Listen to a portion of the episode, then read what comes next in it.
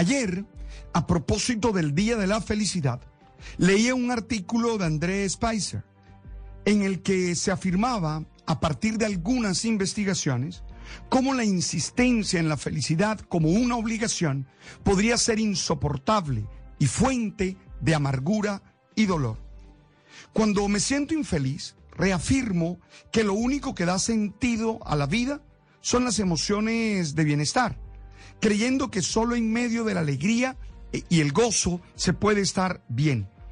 Oye, quizá por saberme incapaz de lograr la felicidad, termino siendo infeliz y termino frustrado sin poder seguir adelante.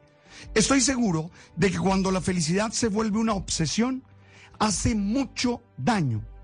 Alinson Beard cree que hay una sobreabundancia de libros de felicidad, de charlas TED y de artículos en general sobre este tema que han ocasionado una reacción realmente contraria, donde la felicidad se vuelve un problema, se vuelve una incapacidad para disfrutar con sentido la existencia.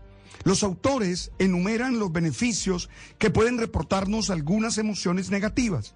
En su conjunto, estos sentimientos nos hacen más felices. Es decir, no siempre tiene que haber emociones de bienestar. Las emociones de dificultad, de problemas, también le dan sentido a la vida.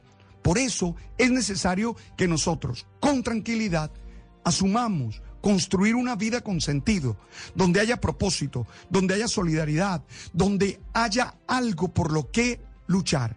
Eso nos llena de más fuerza y de más ganas para ser feliz.